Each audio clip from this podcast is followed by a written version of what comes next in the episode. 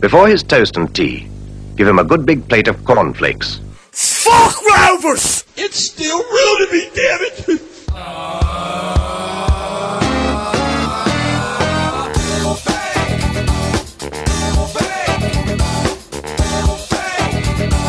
Why you such a...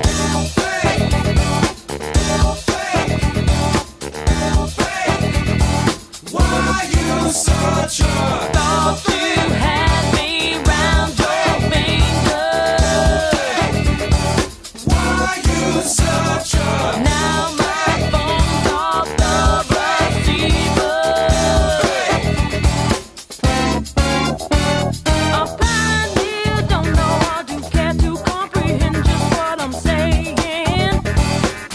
Welcome to Tales from the East End, episode 137, and it's me, Gary P, and of course the prop car Riley. Greetings from the lair. We are still sponsored by Ocean Electrical, fantastic sponsors and all round good guys, so get in touch with them if you need anything electrical or any maintenance done or anything along the lines of that, so Google Ocean Electrical or get in touch with us. So, Prof, we've a lot to talk about. We've the 4-0 win in Dundalk, we have Friday's home game with Sligo coming up with the Bitter Reds. And on that team, there's an interview with former Sligo and hoop striker Danny North a bit later on. And the questions, we asked some fans for questions, and I'd say 90% of them were Chipper related. Yeah. The poor fella gets awful stick. And funnily enough, when we said it to him, we said, listen, we're going to do 7:30. And he says, yeah, I'm just going to have me tea first, so can we do it at 8?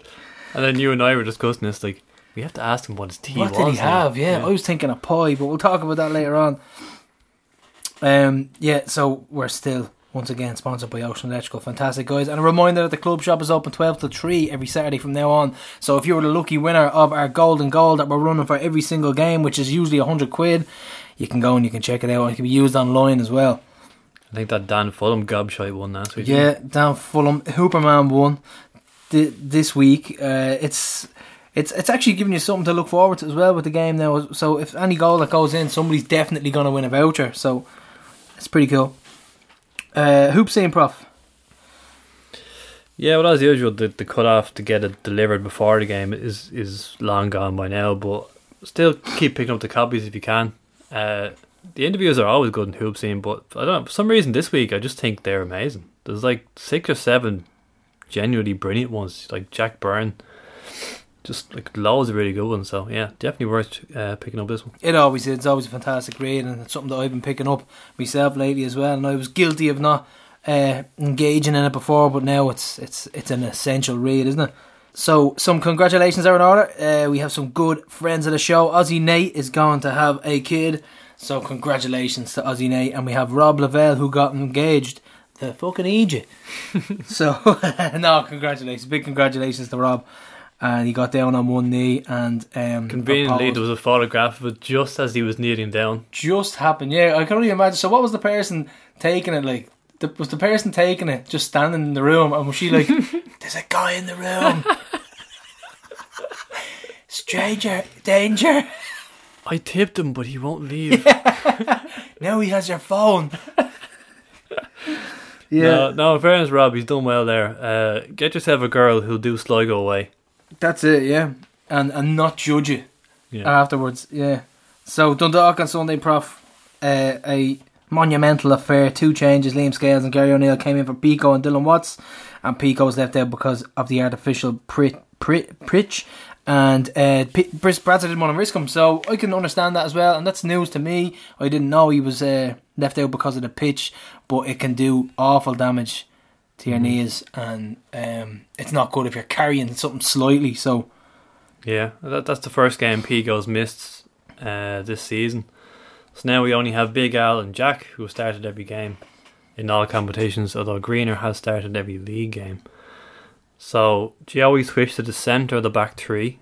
So we had Grace on the left. That was the libero to deal with the pace of Dua, who did give Lee a tough time on the night. He gave him a couple of scares. Yeah. I mean, he's got pace to burn, so I don't think he anticipated he was that quick, because at one stage when he diced him and he left him for dead, you could see in Lee's face as if he was saying, oh my God. Oh, shite. Yeah.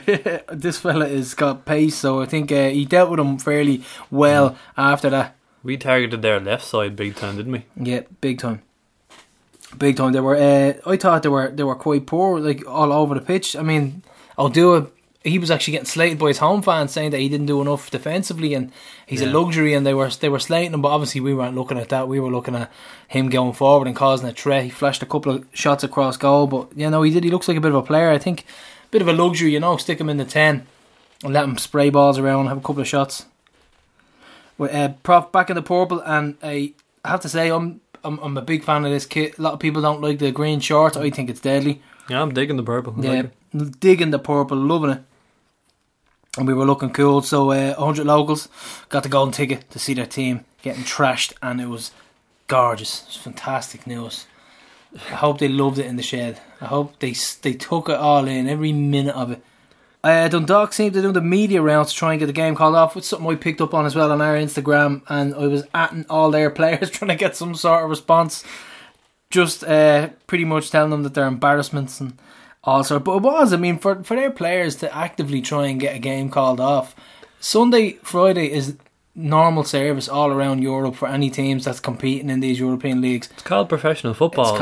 Deal with it. You have a big squad. It's what they wanted at first. They wanted more games. Now they've got it, and now they're giving out and whinging. And for their goalkeeper and captain to come out and say, "Oh, this is the case, and we want to get a game called off," that's fairly embarrassing from my perspective. Anyway, I really think it would be. And then you've got the likes of what they got back on Friday, so they were home and hosed by Friday 6 a.m. in the morning. So that means they go straight to bed. They could have done a light session later on that day or night or evening. They've got more rest on the Saturday, more rest on the Sunday up until a 7 o'clock kickoff. I think it's plenty of time.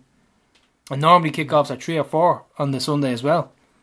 I'm sure we've done this many a time. We've played the European game. And then we've mastered it. Played a big game in the weekend. Had some great memories too. I remember coming back from Sweden. We went to Waterford 1-0, Shawsey.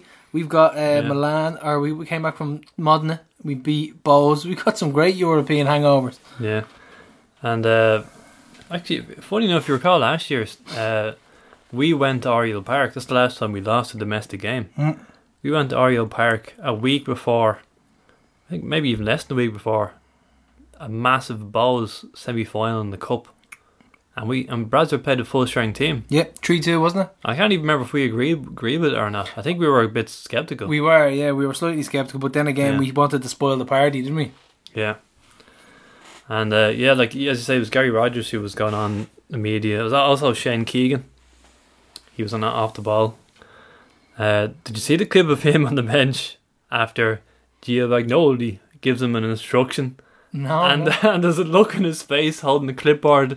And Shane's just like, he just doesn't know what he just said. Yeah, he's like, do I have to do this? No, he just doesn't know what he said. It's theory, just. But also a journo asked Bradshaw after the game if he felt guilty that the game went ahead. Who did that? Did we get his name? Yeah, Philip Quinn. Philip Quinn asked him, did he feel guilty? And Bradshaw was disgusted with the question. I don't imagine. Why would he even ask such a question? Surely he's Dundalk orientated, is he? No, dub, I think. That's embarrassing. It really is. Why would he feel guilty for a professional game to go ahead with professional players who should be able to deal with this? Look, they changed 10 players. We could not change 10. That was their choice. That's what I'm saying. Change 10 players. Could we change 10? No. With our first team squad. No one asked them to change 10 players. We would struggle in that sense. That was their decision. Yeah, exactly. The pity party has been spoiled, so I'm delighted. Absolutely delighted. We did start well. We were on the front foot, and it was great to see us kind of take it to them in Oriel Park. It's something we've only been doing recently. We used to be a little bit cagey going up there, but now we're really starting to get confidence and hit them from the off.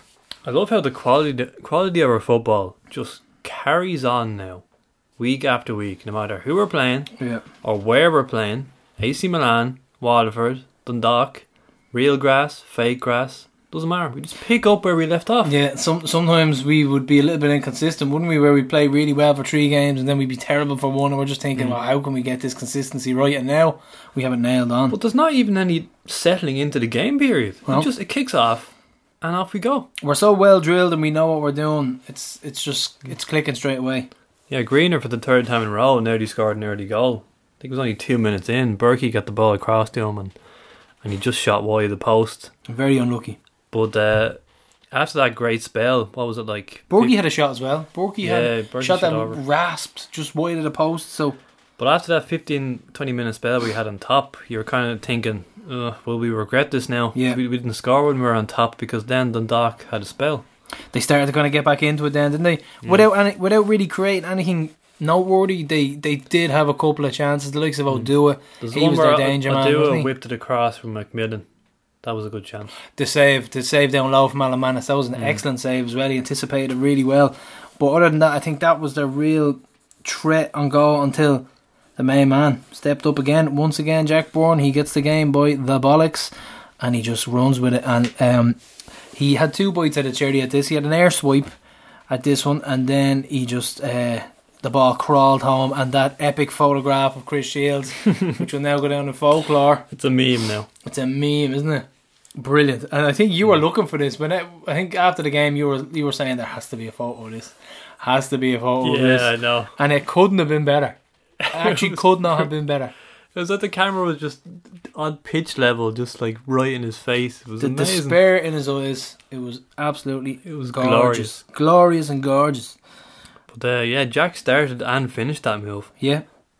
So he was massively absolutely on fire, and this is the type of Jack that we're talking about. And sometimes we used to give out about Jack starting so deep and taking it in the quarterback role, but now when he's in the middle of the park and he does take it deep, he doesn't look for that killer pass every time now, because you know the Hollywood pass that he used to love, and you'd think, he can try that because three might fail and then one will put someone in on goal.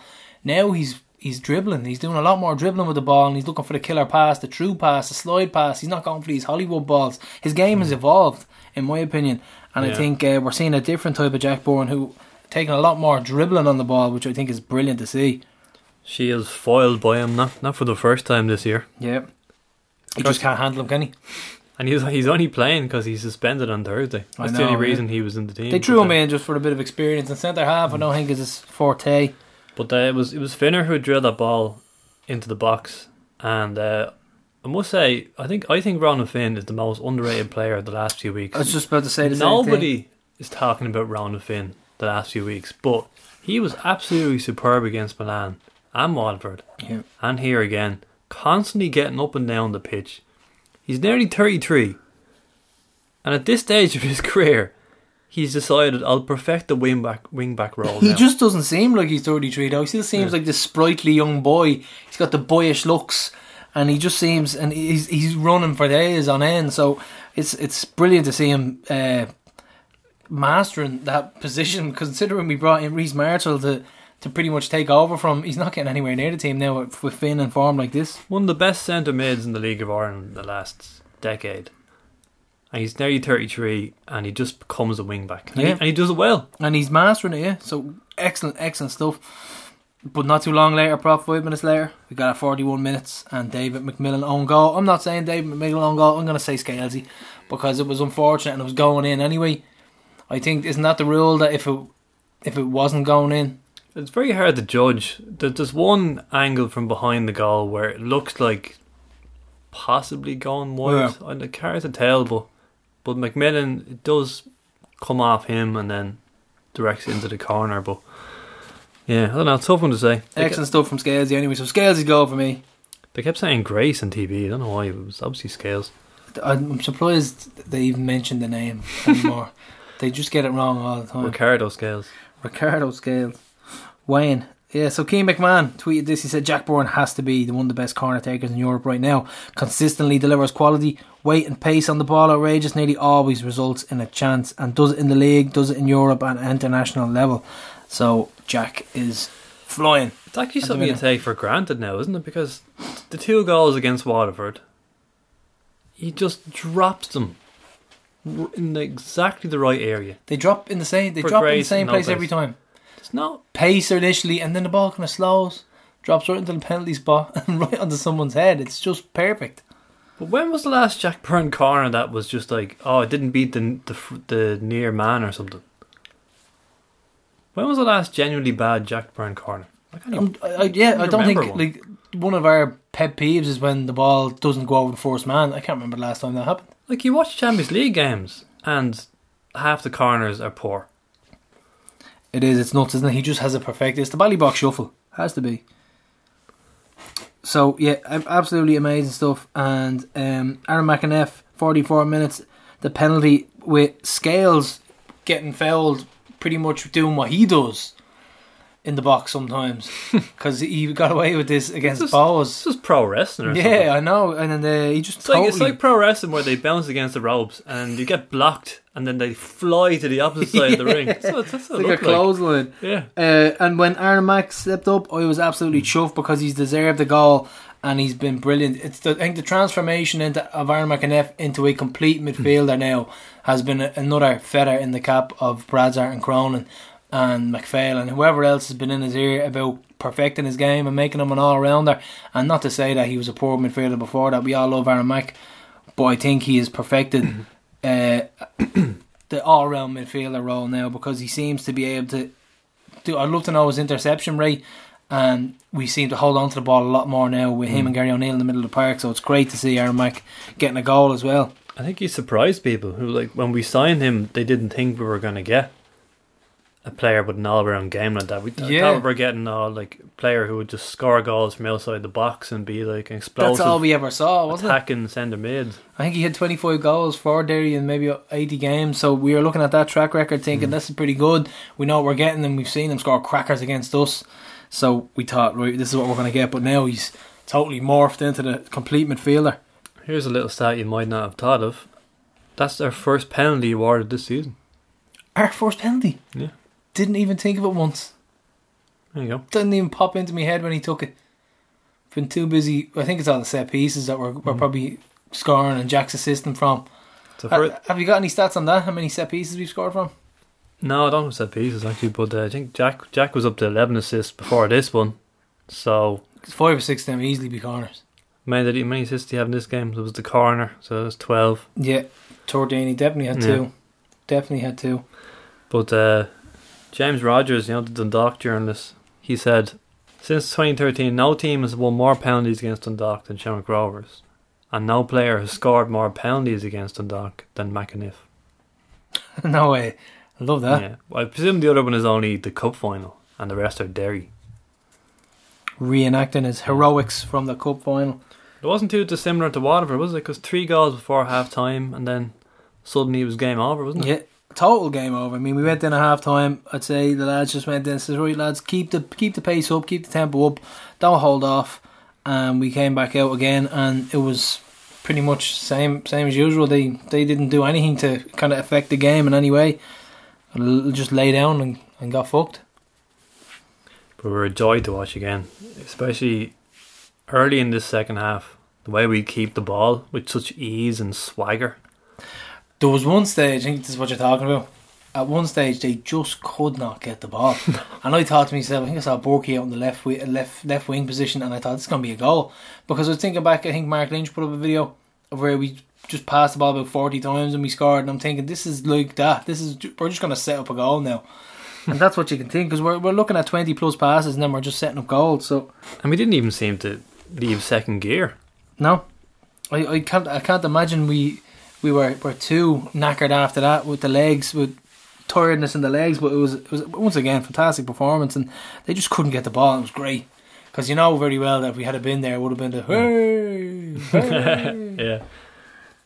Yeah. And in the form we're in, we'd have beaten their first team as well. Easily, yeah. I think so. A lot of people showing up as well. A lot of their fringe players showing up to what they really were last night. I think the likes of Josh Gatt and people like that are just imposters. The squad is not as strong as it thought it was. No, definitely not. But that's what you're talking about. These guys did want more than 18 games. They're getting it now because of the good run that they're on. And then the way they went on in the media as regards to trying to get the game postponed, it's embarrassing, really. As a professional, and I'm sure everybody else echoes that. But any more chances, Prof? After the break, we pretty much just dominated. Well, I didn't put any more on my notes. I just had the Jack Byrne goal next, which we're all dying to talk about. Yeah, I mean, this came from who set him free? I think was it Armack? I think it was Cabo put him down the left, and it was just it was a nothing ball. Just thinking go out play, and we could throw in how it is. Yeah, it's just like chase that. McCurdy comes out and I think the face on him just before Jack got to it, he's just thinking, oh shit. And then Jack rounds him on the left, and the angle is just absolutely outrageous. It's ridiculous. Absolutely outrageous. Acute, impossible angle, and he's already fallen over on his weaker foot, and he just floats it into the right corner. I think it took a little nick off the post as well. And this goal, I think a lot of people are giving out, Dundalk fans, the usual, saying that, oh, he scored with his left foot into an empty net. I just appreciate the difficulty of what he did there. That's what you need to do. No matter what fan or where you're from, we can appreciate Danny Mandrew's strike against us with his left foot. Absolutely fucking cracking goal. We can appreciate good goals. Flores, that was a shank. Chris Forrester's the weekend. Was superb strike. But this is just the level of difficulty for this. On his left foot. Through the roof. Stretching for it. And he still manages to just pass it in the net from that angle. I know, crazy, absolutely crazy. There's all the plaudits and the man of the match performance was well deserved. I don't know which photo I love more, actually. The one of Shields clawing for the ball desperately for the first goal, as we talked about, or the shot of Jack's second just as the ball has left his boot. The eruption of rubber particles from the plastic pitch. And he left Shields looking foolish again. It was him. He muscled out of the way for that goal. Jack is probably, 9-10 stone, dripping wet. Shields a big, baldy, burly man, and he just got bounced around Oriel Park once again. I wouldn't say he overpowered him, he just sort of finessed him. He went shoulder to shoulder, and he just sort of wiggled free really quickly, and he was gone. It was quite like a weasel, actually, when you think about it. He just kind of weaseled his way in there. So performances all around. I think Scales deserves a massive shout out for me. I think he was absolutely amazing. And he just shows so much calmness on the ball, and his technique is fantastic. And a left-footed centre-half is what we spoke about before. I love left-footed centre-halves, and I think it brings a whole new dimension to your game, especially when you're playing in a back three. I think it really does. And if he's capable the way Scales is capable, it really is an asset to your game, and he was brilliant for me. Absolutely loved him. McEneff had a fantastic game. Gary O'Neill, once again, goes under the radar. He did absolutely everything right. He controlled the whole midfield. He set up all of our play. Finn and Gary O'Neill stood out for me. Aside from Jack Byrne, obviously. I mean, it just goes without saying at this stage, Jack Byrne. But, Gary O'Neill. Once again, we are singling people out, but everybody did play well. But we're just, from our own perspective, Gary O'Neill was absolutely amazing for me. And he's just floating underneath the radar. He's an 8.5 every week. He's just Mr. Consistent, isn't he? Yeah, and Cabo coming back to form as well and getting minutes under his belt. He was Mr. Consistent, so he's got a contender for his crown. We used to say that about him all last season, but he'd be at worst a 7 out of 10 every week, minimum. Just doesn't know how to have a bad game. So all around fantastic performance, and putting Dundalk to the sword, 18 points ahead. Really is a massive streak and a massive gap. But we'll talk a little bit about Peter Fitzpatrick on Facebook, and he said about Jack. He says, I saw my first Rovers game in 1964 in Milltown against a very good Dundalk team, and since then I have seen many great Rovers players in the green and white hoops. The conversation always comes up as to who was the best player I've seen playing for Rovers, and you go through the list: O'Neill, Ambrose, Fulham, Pat Byrne, Buckley, Twigg, etc. They were all great players in their era, but I have to say Jack Byrne is very, very special, and I do not say this lightly, but he gets me out my seat every game, and with some of the things he does with the ball. I had my doubts when he arrived last year, but he has proved to everyone that he is the real deal, and a lot of praise must go to Stephen and his coaching staff. Yes, he's a great footballer up there with some of the greats. Until the day I die, I will never forget his performance against Brand last season. Enjoy the lads while you have him, fellow hoops. So, fantastic stuff from Peter Fitz again, and great words, and all very true. And it is the thing about Jack, he's consistently amazing, and he's going to steer us home, hopefully. There's a couple of games left. We need 3 more wins out of 5 or 6. He has stepped it up a gear though the last few weeks.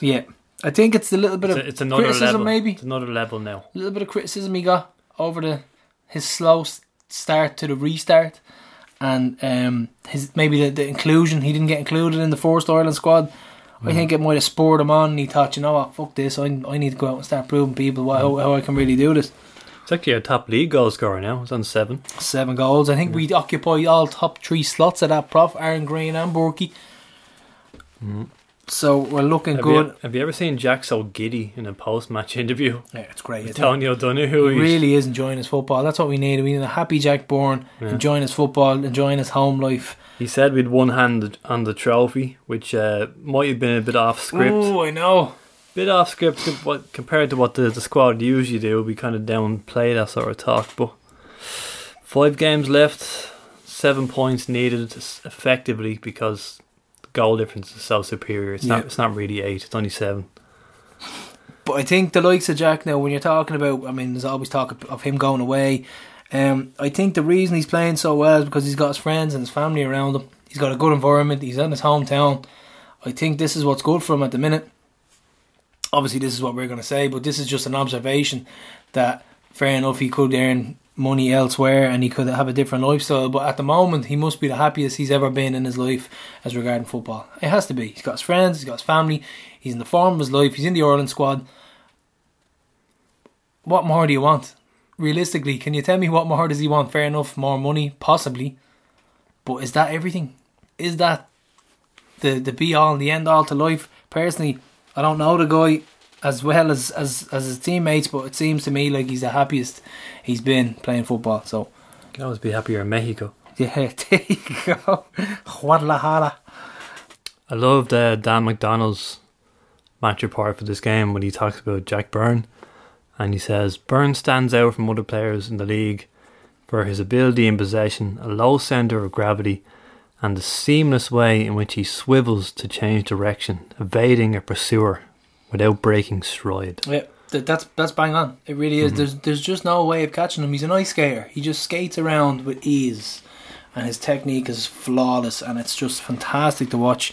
And the only way to get him is probably to boot him. And you know very well that's even hard to do. So it's an absolute joy watching him.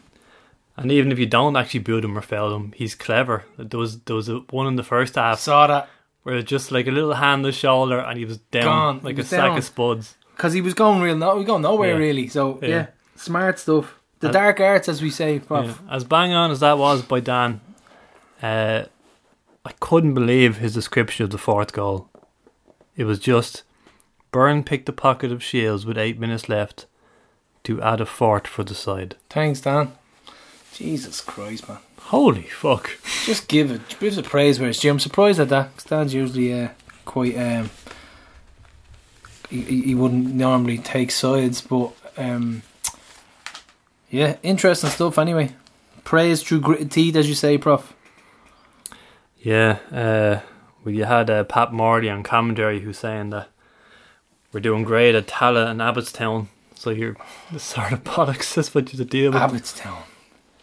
But they did, I think it was him and George Hamilton, they'd used the word relentless a lot. And that did sum it up.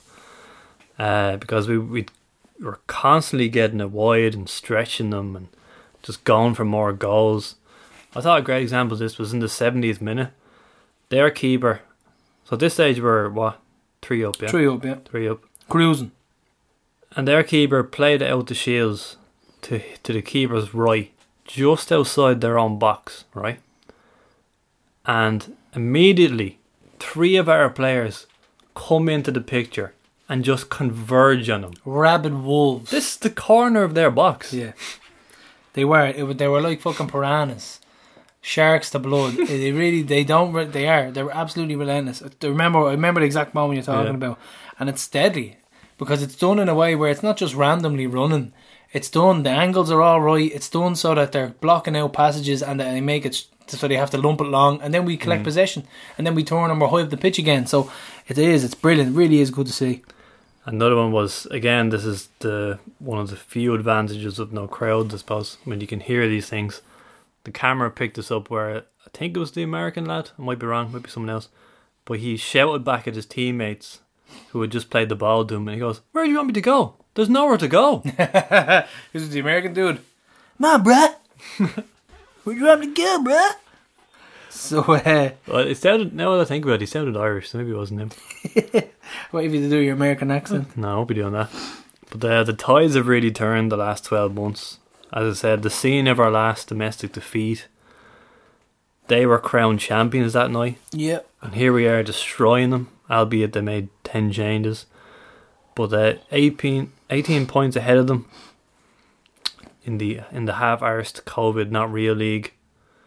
Asterix, fake, not real. Narnia League. The Narnia League. We'll go with that movie. They're still not mathematically dethroned, believe it or not. 18 points what? Ahead. No. They can come back. Hold on. They can theoretically still win the league, yeah. If they absolutely bounce off everyone and we lose pretty much everything. Yeah. And some pointed out, I think it was Wacker. So hold on, but can they officially not be able to win the league next week? Yeah. So therefore, officially the crown has gone. The crown's gone next week. Yeah. But I think it was Wacker O'Toole said on Facebook. So a year ago at Oriel Park, our players had to sit in the dressing room and listen to them sing "We Are the Champions." Yeah. So, and 12 months on, here we are. Here we are, absolutely baiting them around their own front garden. Baiting them around. So, really, really fantastic stuff. So, we'll talk a little bit more about the fan reaction. But we have big man Danny North coming up, ex-Sligo Rovers and Shamrock Rovers. So, it's the battle of the Rovers this week. And we have the striker who's didn't score too many for us, but he's plenty did for, he certainly did for Sligo. But Danny was fantastic. So, here he is. Okay, so we're here with Danny North and we've had a slight delay because he'd had to have his tea. So Danny, first of all, most important question, what have you had? Pizza. Bit of pizza. I would have thought an old pie myself, being from Grimsby. Busy day at work, mate. Stressful day. Couldn't be asked to cook, so pizza. So Danny, you're very welcome to the show, and the Battle of the Rovers is this week. So you've played for both clubs, so we'll talk a little bit about your early career first. So you grew up in Grimsby, you played for your hometown club. Was it a dream come true to play for the Mariners? Yeah, of course. I think anyone would say, you want to play for your hometown team, and obviously coming from here and everything and breaking through quite young, it was class, really. I don't think at the time I probably appreciated it as much as I do now. It just sort of took it for granted a little bit when you're younger. So you were like a young up-and-coming buck and you just thought to yourself, this is it, this is how it rolls? Yeah, so I sort of made a couple of appearances when I was 17, 18 and then turned pro. And then waited a few months to get a chance, and then for the next two seasons I was probably in the team more than I wasn't, and then managers change, things happen, and I just fell out of favour a bit, to be honest with you. They brought in players on big money, and when you're a young lad at the club, you don't get looked after. Yeah. You made your debut in 2005, your first goal came 2007, and things were looking up for you under Alan Buckley, so you started to score goals and play more in the team. Yeah, I got my chance. Alan Buckley gave me my chance, and I took it at the time, and we did quite well. We had a few good runs, and although the league table doesn't suggest it, we was touching distance to the playoffs, and then you just fall off a bit. So, and then I think the third season as a pro, it just didn't start great, and he got the sack, and Mike Newell came in, and the club just went to shite, to be honest with you. But you're a top goal scorer in the 2007-08 season. So at that point, was there interest from bigger clubs? Yeah, there was. Yeah, I only found out not about a few months after it. Leeds had come in for me, and they signed Anthony Eldon instead. So is that Anthony who played for Sligo? Yeah. The big man. He gave Reiser a hurricane headbutt. Do you remember that? Yeah, I do. Yeah. Yeah, he's a big lad. I got player of the month that month when it was all happening, and then he ended up getting the move, and I ended up staying at Grimsby. So we moved to 2010. Then after you were released by Grimsby, you had stints with Alfreton, St Pat's, and Sligo. So was it a big decision to come to play in Ireland? I wouldn't say really. I left Grimsby and I went on trial at Scunny, who were in the championship at the time, and they were flying, and I was getting on all right, but it just didn't have no money, so it was costing me to go, and I just couldn't afford to keep going. So I signed for Alfreton for a couple of months, and it was a bit of a shambles, to be honest with you. I just thought to myself, I need to sort something out, otherwise I'll just end up non-league for the rest of my life. So got a call from, it was a Derby scout at the time, I think, Mark O'Brien. He's from Inchicore way on, so he put me in touch with a club I came over for a trial and obviously went all right, and I stayed for 18 months. So you won a bit of silverware, a bit of minor silverware with St Pat's, but then Sligo was probably a very successful season, 2012. I remember you were flying at that point, midway through the season, you were a top goal scorer, but then of course you had that serious injury. And the game that interests us actually is the 3-0 win over Shamrock Rovers, because Stephen Kenny was manager. And we just started to capitulate. I remember we played a teenage goalkeeper who gave him his debut that day. So what do you remember from that game? I remember at the time, I think, it was obviously the big two at the time. I think Sligo had been pushing for like the last couple of years to catch Rovers. And then that season, obviously, the year before, you got into the group stages of the Europa League and stuff. And then Stephen came in and he started, some of the players were decent players still, but it just didn't seem to click really, did it? And that game, it was like a big thing about like me and Twiggy, and that we just battered us that day. It was ridiculous. Like, it was obviously we was all up for it, and I think once we won that, we knew like we'd win the league. It was just that turning point in the season where we thought, right, make a statement here, and I think that's what we did that day. It was a really gutless performance from what I remember. And I think I remember our goalkeeper feigning an injury as well when the third went in. Yeah, I beat him at his near post somehow. It was disgusting as well, the shot. And he's gone down and stayed down, yeah. Yeah, I remember it well. And that was the end of him. I think he's in South Africa now with Kaiser Chiefs. I think he ended up... Yeah, he played in the international team. Yeah, relatively decent career anyway. Yeah. Maybe that was the making of him coming up against me. Was that tough though? Suffering the injury, not being able to see the campaign through, knowing you were about to win the league. I remember Mark Quigley kind of stepped in then and took over the mantle from you. Yeah, it was. It was tough. Like, it's obviously I was flying, and obviously it all come to a stop, and then Quiggs took over, and like I said, the team was still flying. And it was like, to be honest with you, I found it difficult to watch for quite a bit, purely because I couldn't do anything about it. And it was just frustrating me more and more, knowing that I'm going to be out. Well, I was out for like 11 months altogether. So, but then towards the end of the season, when the big games were coming, and it was like within touching distance, you sort of like switch off, and I was just like trying to focus the best, hoping the team win. So I couldn't do anything about it. So jump ahead a little bit to signing for Shamrock Rovers. What do you remember about meeting Pat Fennon and your debut against St Pat's at the start of the 2015 season?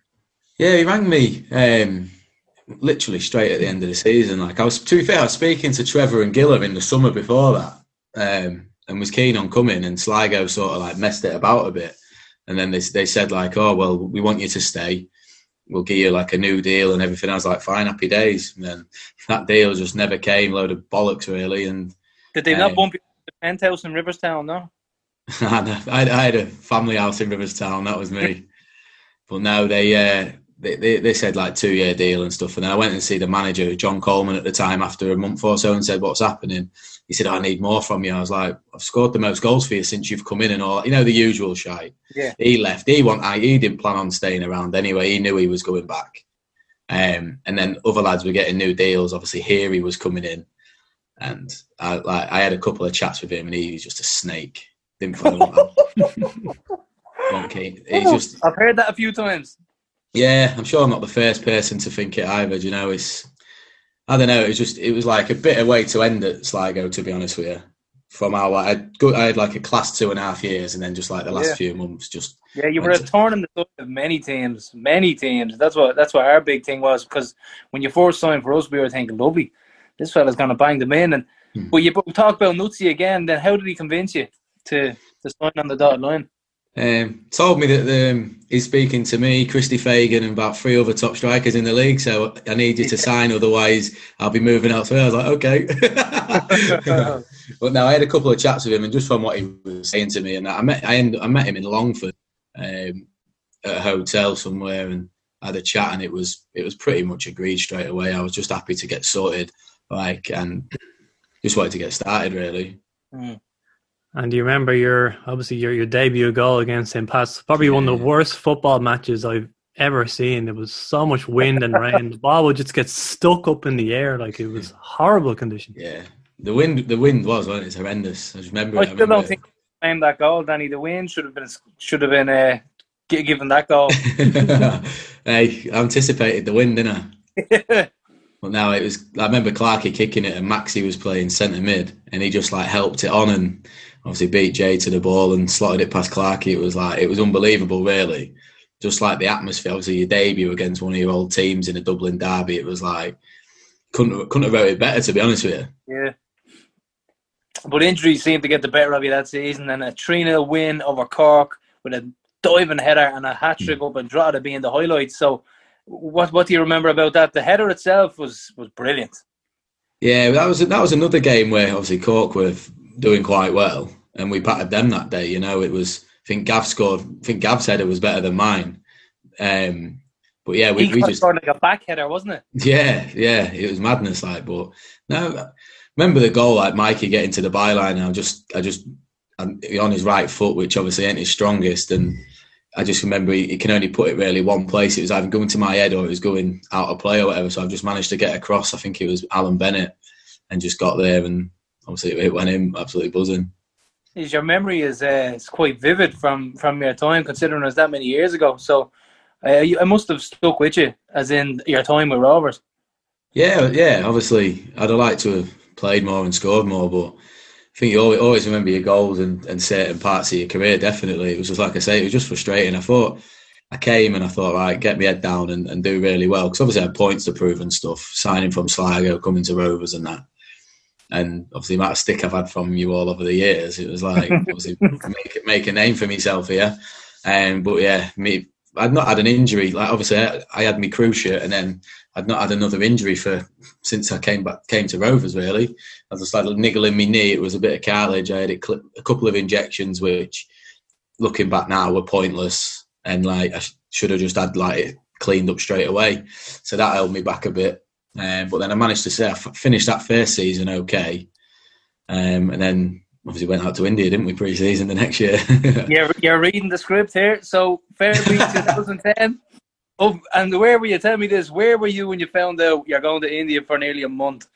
Where was it? We came in. I think we came into training, and we'd heard, like, a couple of the lads had heard about it, and we were like, "Nah, surely not. You're having us on." And I was like, "Nah, I think it's 90% done."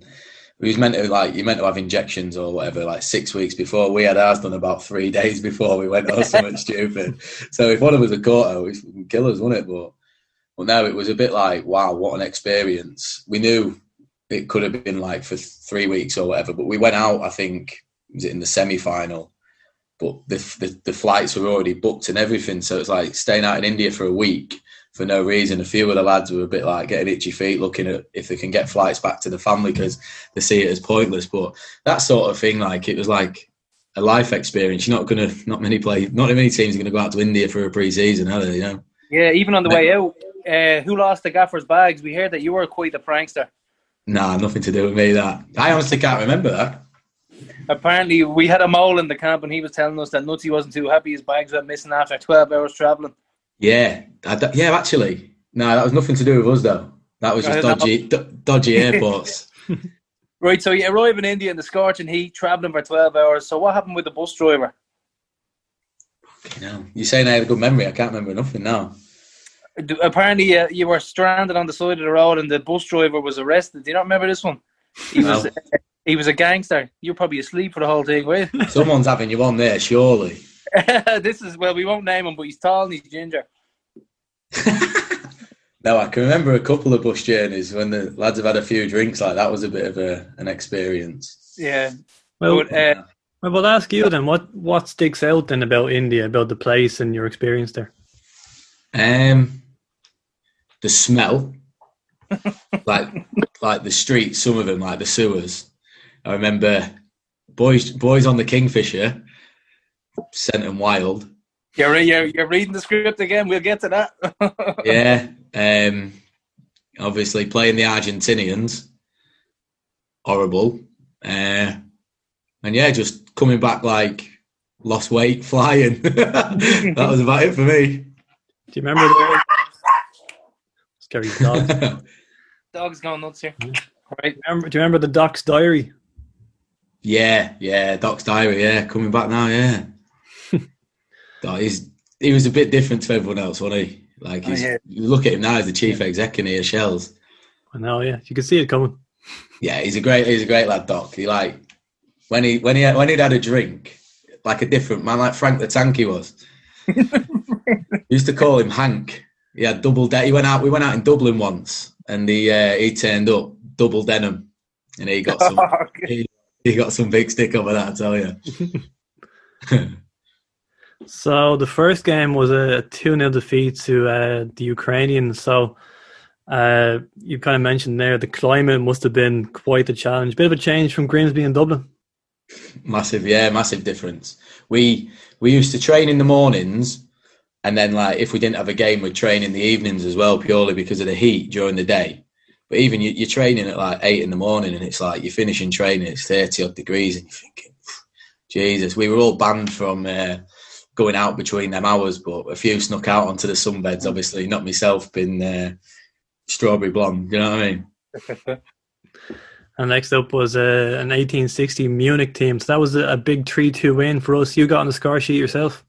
Yeah, it was. I was like, obviously you want to get off the mark as early as you can, and obviously the Ukrainian team, they were class. They were brilliant. And I can't really remember that much about the 1860 game. I know I scored, and I got a big wooden boat, like a big ship, like pirate ship thing for man of the match. That's about it. You didn't get a goat, no? Nah, no, definitely not. I've seen a few elephants flying around, though. Yeah. Then we had a narrow 1-0 win over the Argentine under-23s. That was a fiery encounter, apparently, which nearly continued into the hotel after the game. Yeah, they just from the start, like, they horrible, really. Like, you obviously pre-season, you want to win. We'd seen them around the hotel, and we were playing them. The game just, I think a couple of tackles must have gone in or whatever, but then in the end, they're spitting at you and stuff. Spitting at you, punching you. Like, I've stood in the 18-yard box, and you end up just turning, doing it back. You got Nutsy screaming on the sideline, don't get involved, you'll get banned from the league. And, you know, and you just like, can't do it about it. So at the end of the game, it's like, calm down a bit. They had this little number 10, just fucked water bottles at us, and you're like, you fucking wankers, you know. Back at the hotel, we thought, this could go off, you know. Anyway, we sat down for a meal and that, they were just silent. They just walked off. I thought, lads were like, don't walk around the hotel on your own. I'm like, Jesus Christ. Yeah, not a pleasant experience. Just buzzing that, I think Killian scored. Just buzzing we got the win, because I can imagine. A free kick, didn't he? He buried a free kick. Yeah, he did, yeah. But the semi-final loss then to Brazilian Alpha Atlético Paranaense, even though we hit the bar 3 times. So another eventful game. And can you remember much about that one? No, but they were better than they were. Like, obviously, just watching them, their fullbacks were just like Dani Alves one side, Marcelo the other. Do you know, they were unbelievable. And just the way they moved the ball, like this, like say the fullbacks were playing like wingers and stuff, and it was. I can't really remember much of the game, like, but and I feel like if I can remember rightly, we got like we didn't deserve to win that one. They were just brilliant. Mm. So you'd 1 or 2 nights to let your hair down, bottles of Kingfisher, mixing with the locals. One squad member had an encounter with a ceiling fan. Yeah, believe it or not, I wasn't there for that. Because when I went away, obviously, I wanted to just try and get as fit as I could. So I tried my best. Like, if I had a drink the night before and we was up for training in that heat, I'd have died. So I was quite sensible on this trip. But yeah, he did. He ended up having to get his hand sorted out. Yeah. So who was this gentleman? You've not got names. Padge Craig, he did his best impression. I don't know what he was doing, but he nearly got cut in 2, apparently, with a ceiling fan after a load of bottles of Kingfisher, so he had to get stitched up. Padge was the assistant gaffer at St Pat's now, so they're in good hands. Yeah, Jesus, yeah. But no, that Kingfisher, I don't know whether it's the heat or what, but it was like, on the coach one day, was coming back and there was like, bottles of piss flying around and everything. It was it was disgusting. Sounds like an away day bus. Yeah, it was. We just got a lift into, like, obviously into the, there wasn't much about, like, the pubs. I went in one and, like, not even lights in it and stuff. It was just different world, really, yeah. There wasn't the hotel still being built at the time as well? Yeah, it was a lovely hotel. And I was a bit worried because I'd be, like, a fussy eater, like, just pure basics, and I was thinking, what the fuck am I going to eat over here? Well, luckily it was alright, it was alright. But we had India in the rearview mirror now, and we had the season opener to think about Sligo. You bagged the late goal, so did you always get a good reception in the return to the showgrounds? Brando scored a kick as well, didn't he? Yeah, I did, yeah. The first year I went back there, I didn't play, I was obviously injured. And then we went later on in the season, and that's when Duffer was about. And I missed an open goal from about 7 yards. I hit it over past Brushy. And, you know, it's just one of them. I was like, really wanted to score. But then I always got stick off him because of what was said in the paper and that. But so when I scored, I just, fuck this, I'm going for it. I was, yeah. It was like 90th minute or something, but I was buzzing I scored, yeah.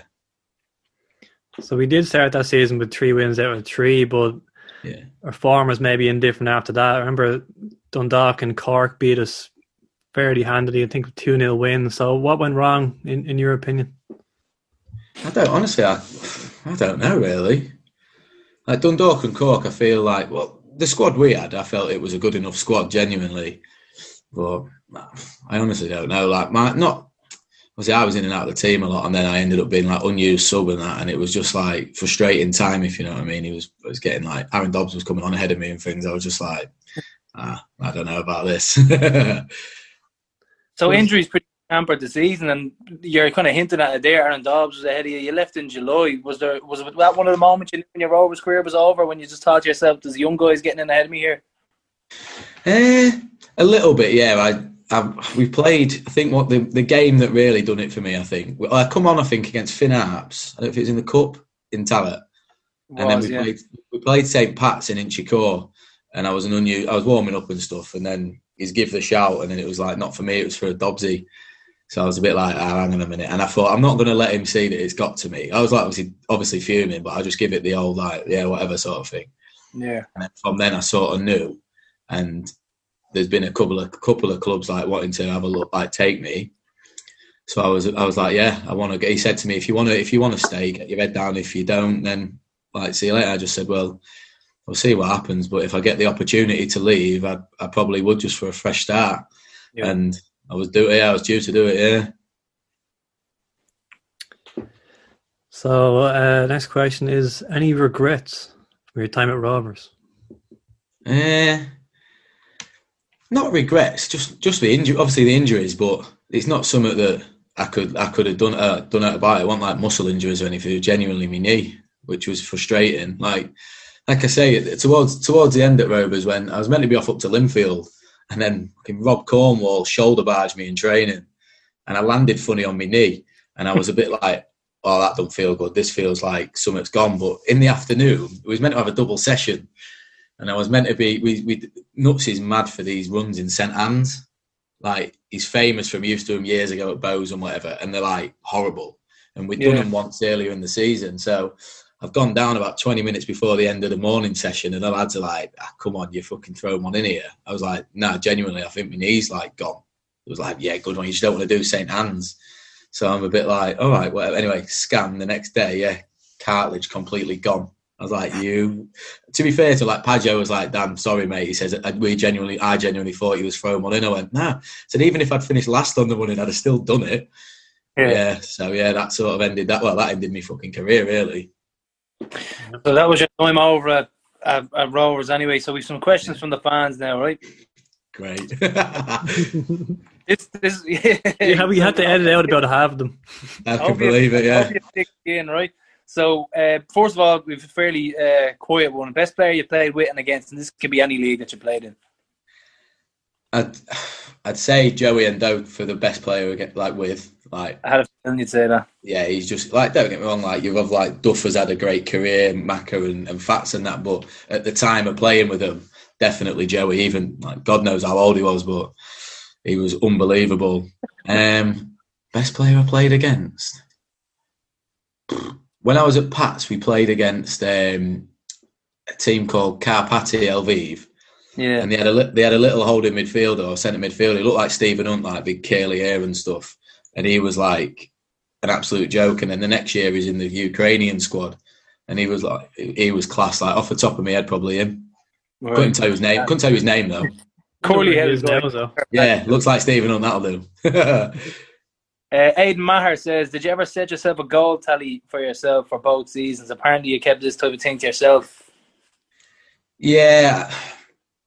I think if you look at, like, I'd have been happy if I like a full run of games and not injuries and stuff, I'd be looking like between 20 and 25. That'd have been like a clean season and like no injuries, maybe the odd suspension or whatever. But yeah, it usually I'd like to have got 20 or 25. Yeah. We've Milner asking who was the biggest wankers in the dressing room. Biggest wankers? What at Rovers? It could be. Yeah. No, we know who we'd pick. Certain set of brothers, but it's up to you who you pick. Fucking hell. This could be anyone in football. We know you didn't like Heary, or even if you think of anyone in Rovers, you could think of someone else as well. We're trying to hang you here. No, that's fine. I'm trying to think. Not really wankers at Rovers. I'll go with Heary, definitely. Stephen Beat is another one as well. Really? Snake. Him and Heary are like that. He would have been a hate figure for us now. We never liked him. Well, with him, I remember we played Bowes in Dalymount, and he's come out like chatting at the end of the game. I thought, yeah, sound. And he's like asking what Sligo's like. So I was telling him, I was like, I don't know, mate, it's going a bit downhill here and there. Next thing you know, fucking Heary gets the job, he signs, speaking to a couple of lads like during that season as well, the next season. They're like, he's fucking Heary's blue-eyed boy, he reports everything. And you know, when you piece things together and you're like, that's the only reason he was chatting to me at the end of that game, to get the sus on it, you know? So, yeah. Not keen on that. And Packer Martin says, do you have a secret twin who signed for us while the Pats and Sligo lad lives in Australia? I fucking wish. If you had better knees than me, eh? This is from James Cook. Yes. In hindsight, do you feel you did yourself justice at Rovers? No. No, definitely not. It is a big disappointment purely because of like the pressure and like that put on myself as well. That I obviously wanted to come make like really prove a point and get flying again, but just like I say, dodgy knees and whatever else, it's just didn't happen. And Sean Boyd asks, why are your toenails so disgusting? Oh, big dopey twat he is. All them years in wet boots, that's what I'll say. I'll get them sorted one day. Gary Shaw asks, was it tough rooming with Simon Madden for 3 weeks? Best 3 weeks of my life. So what do you like as a roommate then? Ah, fucking creature, that's what he is. I'd say your IQ went through the roof after staying with him, did it? He just, he's obviously so fit, he's a machine, everything, but he doesn't stop eating, doesn't stop farting, and obviously fucking in India when your body becomes accustomed, the room fucking stunk. Oh, it's a disgrace. Right, so our final one, and it's ending on a food-related question, which could be seen as apt from some of the fans. Adam Rickman of Man vs. Food fame, he has invested in Grimsby. Do you reckon you could take him on in one of his famous food challenges? Believe it or not, I don't eat that much. It must just be the shite that I put into me, maybe. I don't know. And tell me, did you see much about him? There's been a bit of a resurgence of celebrity buy-ins and football clubs. You've got the likes of Ryan Reynolds going into Wrexham and Adam Rickman going to Grimsby. Does he be about the town? Or? Nah. I'm sure he lives in America or somewhere. Yeah, so there's nothing really like, obviously, at the minute, Ian Holloway's is our manager, and he's like coming on the board as well, so he's invested in that as well. So interesting, but they're missing a few games at the minute. One of the lads that he was on loan to us at Lincoln United last year. He's got COVID, so for next 3 games, and it's causing a bit of a stare at the minute. So what about yourself now? And we'll leave it at this. Who are you playing for now, and how are you getting on?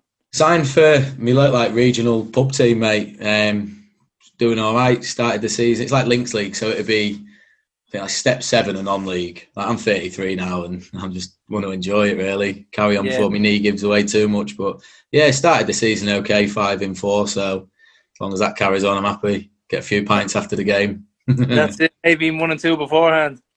Oh, nah. I tell you. Get the game out of the way and then that's fine, yeah. But until that, while I'm playing still, I'll try and do it right still. Listen, you've been an absolute gentleman, Danny. Thanks for your time again and good luck for the rest of the season. Nice one. Cheers, lads. Thanks, Danny. See you later. All the best. See you later, boys. So, Danny, spilling the beans on India. Yeah, I feel like we could do a separate podcast on India. Yeah, we'd have to have... It's that crazy. Secret footballer in to give us all the... the real stories. But I would have loved to have seen a big brawl in the hotel after the Argentinian game. So it really got intense. Poor Pat Craig nearly getting maimed. Yeah, I know, nearly losing a wing. But as we said, thanks to everybody for sending in your questions. Half of them about chips. Half of them didn't even get heard. But someone asked what was his season tally, and I had completely forgotten about this. But 9. Now that he said 20-25 if he's fit, as in that's. His target his actual tally was 9, I think. Yeah, no, it did. The memories came back actually when he said that, because he would keep saying in the media, it's like, I set myself a target, and he would never tell anyone what it is. Yeah, that's what Aidan Matter was getting at. So we'd all be on the forum and be like what is it? Like, what's his target? You won't tell anyone. Solid 6. And it would just go on week after week. It became a running joke, like. But no, it was good talking to Danny. So big thanks to him as well, and he was a great sport in fairness, and I love his honesty about Owen Heary. How about that? Yeah. The Snake and Stephen Beattie as well. He bashed Beattie as well. Yeah, he wouldn't be a fan favourite here at Rovers. Was Beattie the one who injured Lukey and then mocked him about his crutches? Yeah, yeah, that's it. So. That's him. Yeah, so definitely not a fan there. But another thing that I have me veins out here, Prof, and you have some IVs. You want me to hook them? Is it? The IVs are full of Dundalk hatred, and I'm just hooking them up. Hatred and bitterness. Hatred and tears. Tears, Dundalk tears. The reaction to Sunday from their fans. Cornflakes spilling everywhere. Cornflakes all over Dundalk. Milk is out of the bowl. They started attacking their own team. They spoke about how it's a fake league. I loved when they turned on their own, though. That was the best. Turning on the mercenaries that are in the squad and that type of thing. I thought that was absolutely fantastic. So I love how it goes from our squad is too big and this season's too short to accommodate them all. Yeah. Too. We only give the kids a run out. And then the abuse of Ronan Finn in the shed as well. That was great. Hooking that to the veins. Abuse by who? 100 people? Well, he was getting a bit of abuse. All right, Ronan Finn. Obviously because of the former hero. So he was getting abuse. Also, I feel like we never got properly credited for. We had to send a patched up squad to Dundalk last year. And like they played like. They were playing like an 18-year-old there on Sunday night, weren't they? I think they were. Yeah, they got a couple of academy players. Yeah, but we had to hand a debut to 16-year-old at left back. Yeah, it did very well. God. Because we had 5 defenders injured. We didn't harp on about it in the media, though. And then, I mean, like I heard someone talk about. I think it might have been Johnny Ward talk about how we. Capitulated apparently around that time, and we lost the league. I'd be very weary of what Johnny Ward said. But I mean, you look at it. We lost the balls the previous week because Lee Grace got the ball hit in the face, red card, penal, down to 9 men. Then the following week, we had to send a squad patched up by sellotape to Dundalk. So then we lost those 2 games.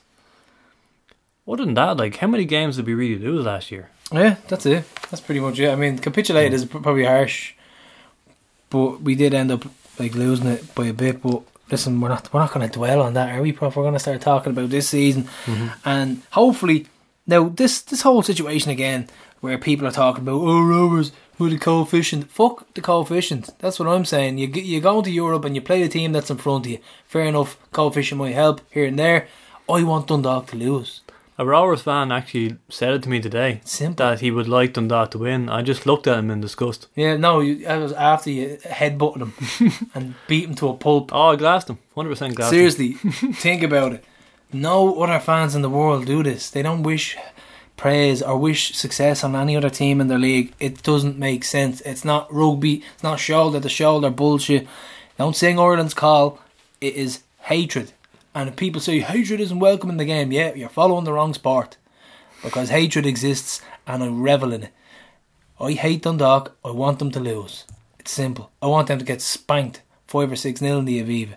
And I will laugh and I will hook the veins full of tears once again. I am fully expecting them to go through. But, yeah, unfortunately, yeah. But, God, it'd be great. Oh, man, what a double whammy of a week that'd be. Oh, it'd be so good. Oh, it'd be great. But once again, Prof, it doesn't help anyone else. Never aside from the Rovers rivalry. No, we don't want them to get money. Dundalk getting to the group stages, that doesn't help Derry or Past or Shelburne or Sligo or anything. Nobody, absolutely nobody. And real fans really appreciate what we're saying. Do you know what I mean? Realise how petty we are. But listen, I don't care. We had Alan Cawley doing his research again, Prof. Once he bigging up the 3-0 win. I think there was an actual. We'll play the clip, won't we? We'll play the clip of him bigging up their win. And yeah, so here's the clip. Don said there, the first qualifying round, Stewie, they beat Slovan Bratislava 3-0. Like, that's a good result. Yeah, that's quality opposition, yeah. Yeah, and then the second. So, yeah, bigging up the 3-0 win over Slovan, which was awarded to them because of COVID. The game actually didn't take place. That's a great result, that one. Well, I don't know what accent that was, but... Well, if you could see me recording the show, I'm face-palming. That's what I'm doing. Yeah, so that's them. So I actually like Stewie Byrne, I'll be honest, though. Although he did say we were decent. He said, what do you think of Rovers? He said we were decent. I said, come on, Stewie, just give the praise where it's due. But I do like Stewie, and a lot of people might disagree with me there, but I do think he's okay. No, actually, I agree with him a lot of the time. Yeah, I do. I think he's more level-headed than anything. But one little thing I found quite funny, the Pharaohs actually postponed the league game of that team just prior to this Europa League game. I know. I just read that and I just smiled. To let them prepare, yeah. Brilliant. It's the irony. So we'll move on to other results, Prof. With Bows losing at home to Derry. Or they were losing at home to Derry in 87 minutes. Mayhem. I don't know how they came up with this one, but listen, I turned it on in the 87th minute. I thought, right, I'll just hopefully just see this play out. I turned it off in around the 85th. And I thought, lovely, that'll do. I had to go and do a few things. Couldn't believe it. All I could see in the WhatsApp messages was fuck. I was like, no, there's no way. And then someone put in a different WhatsApp group, how did they win that? I said, are you for real? I actually couldn't believe it. There was, because that was, what day was that? Was that Friday? Yeah. There was a little period of time in there between Bowes getting that amazing come from behind win to going into Dundalk where, like, You're a bit worried because we didn't know what they're starting level. I was worried, yeah. Yeah, we didn't know what team they'd pick at that stage. So it's not. I mean, we still had a great points advantage, but there was a little bit of a. Geez, we're getting closer to the finishing line here. Yeah, and Bowles just got a big win. But then, as soon as the game kicked off, actually, I felt so confident again. The way we were passing. Just the way we played, yeah. Just the way we played. So with Waterford as well, Prof, they beat Sligo, and that was a great win. They really are the Jekyll and Hyde of the league. So they get thumped one week and they come back and produce the goods the next. Well, they got thumped by us.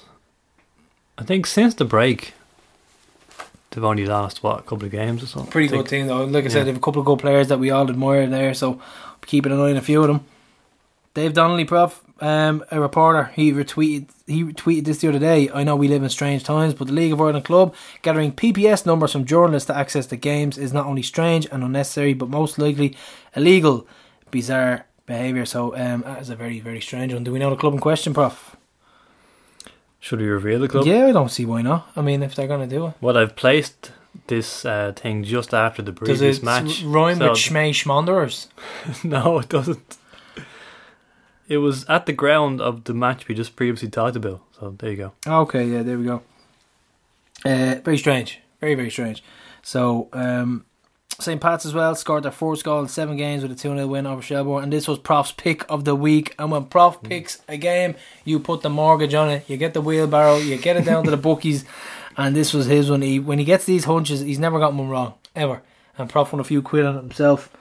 I was let down by a different game. I put it in with something else and I was let down by a last minute goal. But like I said, the Prof is, when he gives out tips and he gives out bones, you eat them.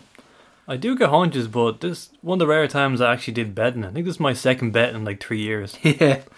So no, it was nice to see it come in. Great goal by Forrester, as we said. Did you see the Pats fans lighting the flares on the balcony? Yeah, it was pretty cool. I'll give him that. At least I didn't do it inside the house like Keith Doyle. Oh God, if anyone's seen that video, you'll know what we're talking about. That's the most I've laughed in quite a while. Absolutely locked 3 a.m. and then lets off a smoke bomb in his house. And he's there trying to chew it off for the first half a minute. And he's like, come here. We should probably make this viral, let everybody see it. Yeah. We were at the Finn Arps now, 1-1 with Cork, so Cork are still bottom of the table, and that was seen as a crunch clash in the relegation playoff, and both teams needed the points really, didn't they? Yeah, we called it a 6-pointer, so of course nobody got the metaphorical 6 points. Yeah, so that's going to go down to the wire again, we know that. With Stephen Kenny as well, his squad was announced on Tuesday, and Jack Byrne is in it for the Slovakia playoff, and he could not be left out. It's just the form has been stunning. Yeah. His attitude has been absolutely golden. So Stephen, obviously, he's a man of his, not a man of his word, but I know we've had our problems with Stephen Kenny before, but I think he calls it how he sees it, and he might not hold grudges, you know. Another stupid question. Speaking of stupid questions, to the one put the Bradzer after Dundalk, do you feel guilty? Really pissed me off.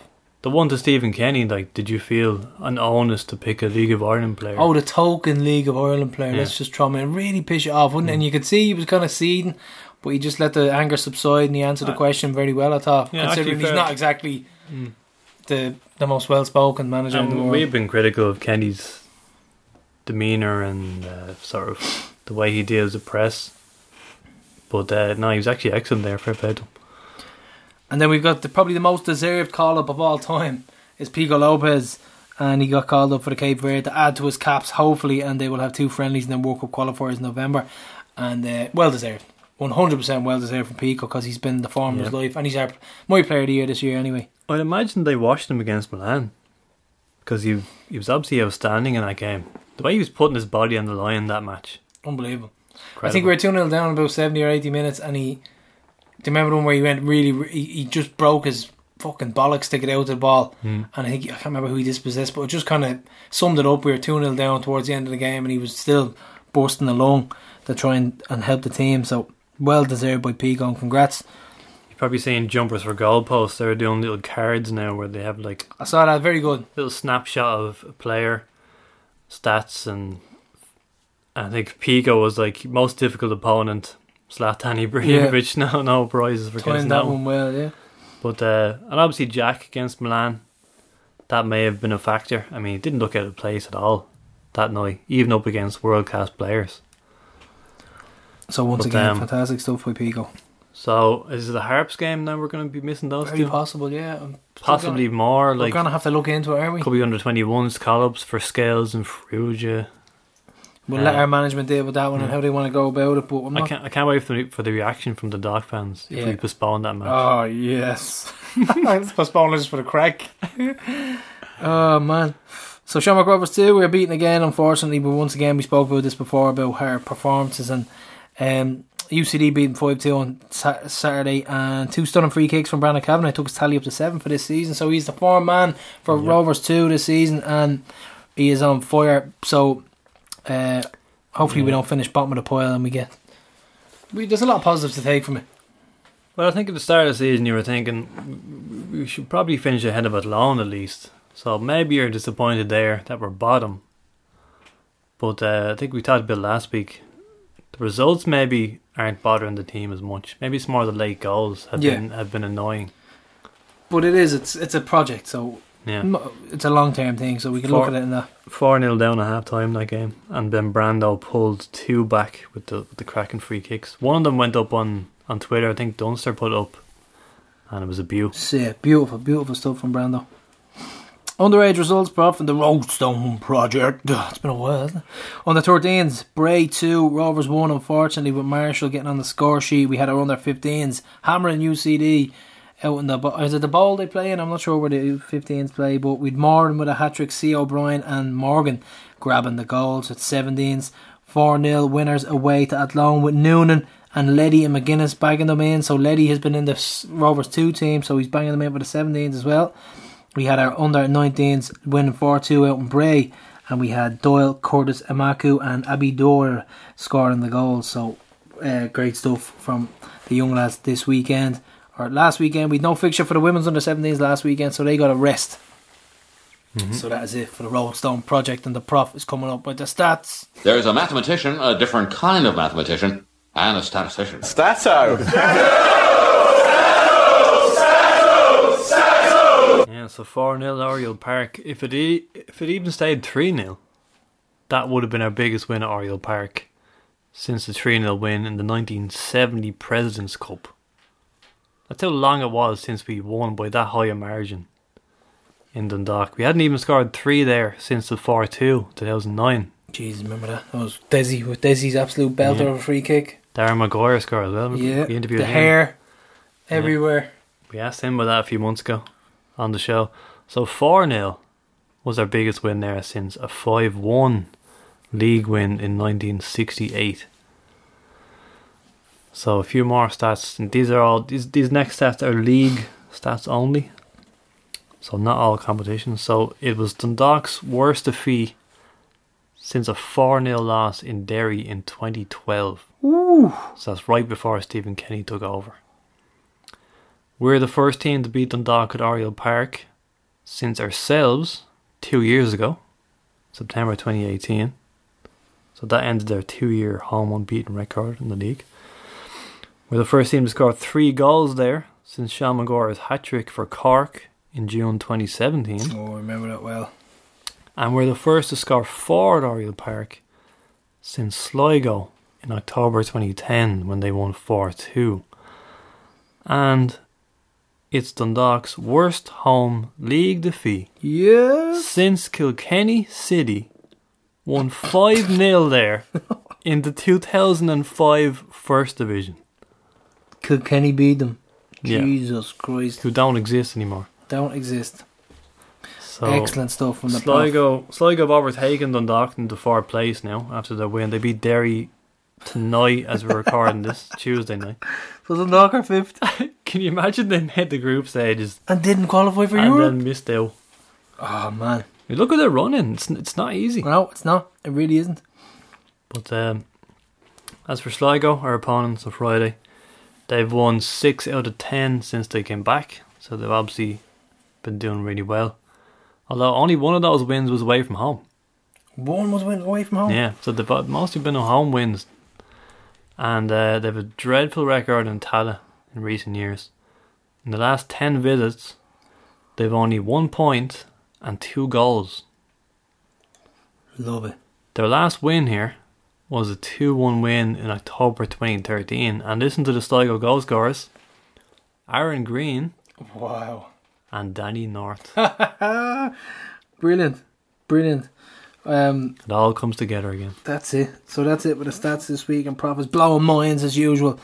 And next up we're going to have the starting 11s and predictions.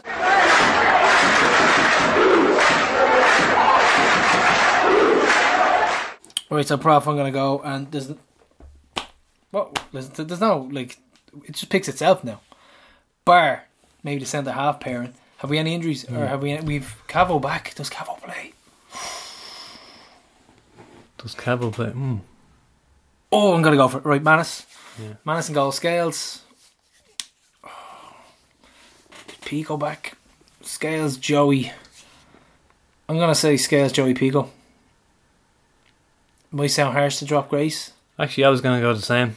Yeah, he's a big boy, he's getting dropped. I think I was going to say as to you, I thought you'd be surprised. No, I'll go for it. I'm going to start Cabo.